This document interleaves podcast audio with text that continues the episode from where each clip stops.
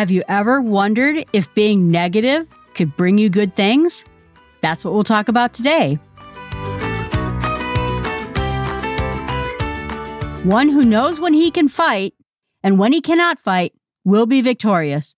Sun Tzu. Today we're going to talk about a book by Bobby Knight, who's a famous basketball coach, and he wrote a book, The Power of Negative Thinking, an unconventional approach to achieving positive results. And if you remember Bobby Knight when he was actually a coach, he was famous for yelling and telling everybody the truth when it came to press conferences or other situations. And you might find it odd that a fellow like him would write a productivity book because in our age, positivity is everything. Having a good outlook, being positive, being optimistic is what everyone talks about. So I thought I would give us another view at maybe how being negative could help us. He talks about some famous positivity people out there like Norman Vincent Peale, who wrote a book, The Power of Positive Thinking. And he said it came out in 1952. His view of how things should be and that book's view of how things should be is completely the opposite because he is about preparing yourself for actually doing the hard things instead of just saying positive things that will encourage you, but maybe not prepare you. He says, quote, let me be clear. I'm not arguing for being a strict negativist, for walking around with a sour look, for always seeing the dark side and expecting failure. That is not my intent. Quite the opposite. I'm saying being alert to the possible negatives in any situation is the best way to bring about positive results. And he also thinks that ignoring things that could go wrong will cause us to fail. And so it's dangerous to actually have this positive attitude all the time because we're going to then gloss over everything that could go wrong that we could prepare for. Talks about it if you go outside and you say, you know what? I have positive thoughts that today is going to be beautiful and it rains all day. Did you prepare for the rain? Did you bring a raincoat? Did you have an alternative venue in case it did rain? Nope. You were having positive thinking instead of having some negative thoughts about what could go wrong. And as a coach, he says that his job is to prepare people for what's really going to happen and not just having a positive outlook. If he can't teach them how he says not to lose, he can't teach them to win either. He says in the end, you'll have no chance of winning if you don't address the very easy ways that you could lose. And nothing feels worse than knowing the woulda, coulda, shouldas, which means that if you would have done that, you would have won. You would have gotten your goal. You would have won the game. He says that we all have this whole list of what he calls hollow platitudes. We could do anything if we really wanted to. Could we? The truth is, you can't. Could I be an NBA star if I did all the exercises I was supposed to do? Nope. I still couldn't. If I got in the most perfect shape I could get into, I would still not be an NBA star. Why? One, I don't have that kind of talent. Also, I'm really short, so it's never going to happen. And these platitudes just get us into trouble because we think of the wrong things to do, we go after the wrong things to do, and then we feel awful when we don't get them. And he said the secret to all of this is having discipline, which he says is, quote, recognizing what has to be done, doing it as well as you can do. For example, in basketball, if you don't know what it is you need to do and you don't do as well as you possibly could be doing it, and you don't do it every time, sometimes you forget. That's my big one. There are times where I totally forget. I just forget I'm on a diet. I forget that I have goals with it and I see something and I just want it. He says in the end that willpower is not enough. We all have willpower, yet some of us don't achieve the things that we want to do. He says it's good to have perseverance, but it's also good to know what's going to go wrong. Because if you persevere in the wrong direction, you're also going to be in a bad situation. So you have to realize when something isn't the right thing to do. And what's smarter yet is going a different direction when something's not working. He says the cliche is throwing good money after bad. That means if you're in a bad investment financially and it's tanking and you know it's going to continue to tank, maybe it's time to change your perspective and do something more successful. And he says that's where the power of negative thinking really comes in. Because when you look at things with a negative eye, you're looking at the positive things in your life with a lot of skepticism. You're looking at the negative things in your life with a lot of skepticism. And that thinking and deciding when to change your mind, when to continue doing something is how you're going to be successful. And that negative analysis of it will make you better about it. I have a friend who's great at this kind of thing. She is able to figure out every time what it is that's going to go wrong. Could seem like it's a negative attribute, but it also means that she always knows what needs to be fixed. And if there's no fix for it, she just knows when the weak point's going to be. That's strength. And that's really helpful for everything.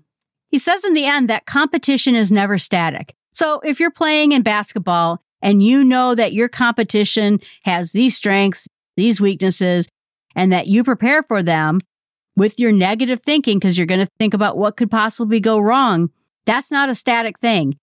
And same thing in your own life. If you're planning on living a more healthy way, of being more financially successful, you lay out this plan, stuff changes. It changes all the time. And so you have to have that dynamic negative thinking so that you can keep your eye out for when something drastically changes. For example, if you have this certain lifestyle and you're able to put away this certain amount of money because you know what your budget is, there are a lot of things that go out in the financial world that might have to do with your pay. It might have to do with what things cost. And suddenly the games change and you have to be agile so that you can go in a new direction or just tilt the direction you've been going in just a little bit so it comes out better. He says you can't rely on luck. A good team can win with luck, but a bad team will never win or rarely win, even if they're very lucky. You can't rely on it. All you can do is try to stack all the cards in your favor so that you can win with the clear mind that you have. A lot of people do negative thinking in terms of the if then statement. If I don't do this, then that won't happen. If I don't go to bed on time, I won't feel good in the morning. If I don't go grocery shopping for healthy foods, I won't have anything healthy to eat. If I don't have any clean clothes to go exercise in, I'll never exercise the next day. And he says the true danger of positive thinking comes in overconfidence. That is really dangerous because overconfident people want to win. Not confident people want to win, but people who use negative thinking and try to analyze it also want to win. But behind them, they have the structure in place to know when their confidence is true, their confidence is false, and when they still have more things they have to work on. So when you understand your own limits your own strengths, your own weaknesses better, that's when you're actually going to be able to go after what you want to do in a more honest and realistic way. You can't just wander into a good pattern in life. You have to actually go after and work on the things that are going to prevent you from getting what you want actively. He suggests that that's exactly what insurance is. We think that we like our house, that we like our car, we drive to work every day, but when something happens, like our house burns down or our car gets in a wreck, we have an insurance. And that's negative thinking. It's always there prepared in case something bad happens, in case we need to do something drastic because something drastic happened to us.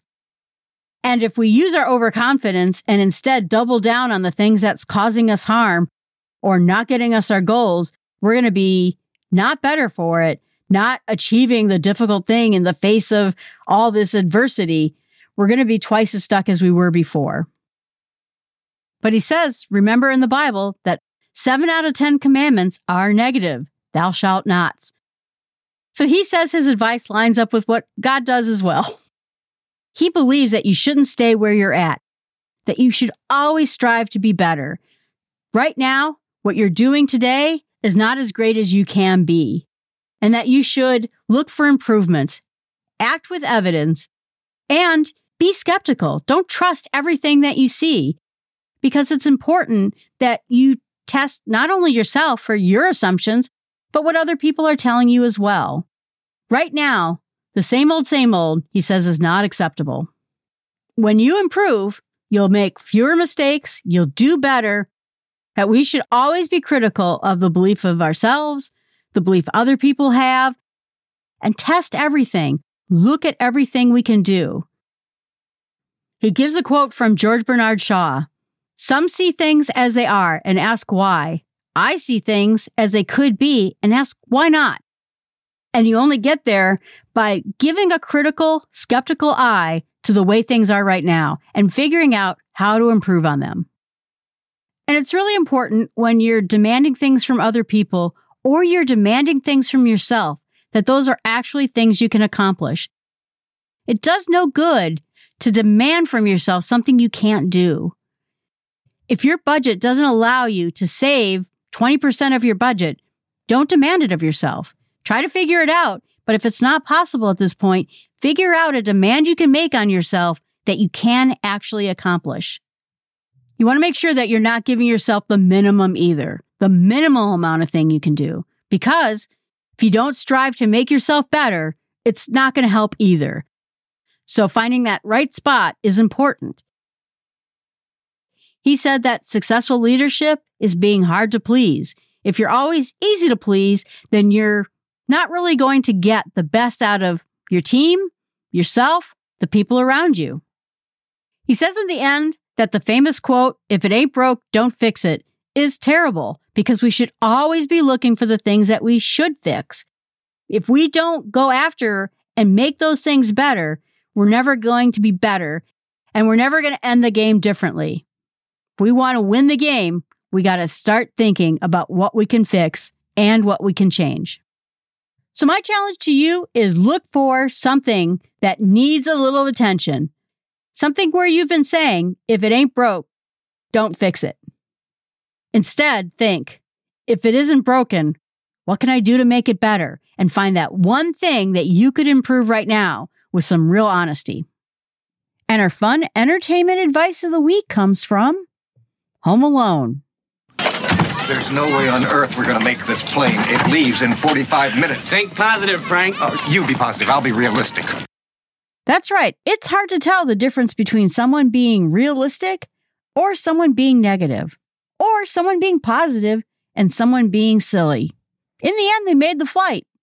So maybe it wasn't correct being realistic in this case. But in other situations that aren't comedy movies, being realistic is probably the right way to go. All right, everyone, thanks so much. I hope you like the podcast. Please remember that you can always email me at jill at smallstepspod.com. And if you could please tell a friend about the podcast, I'd appreciate it. Thanks so much.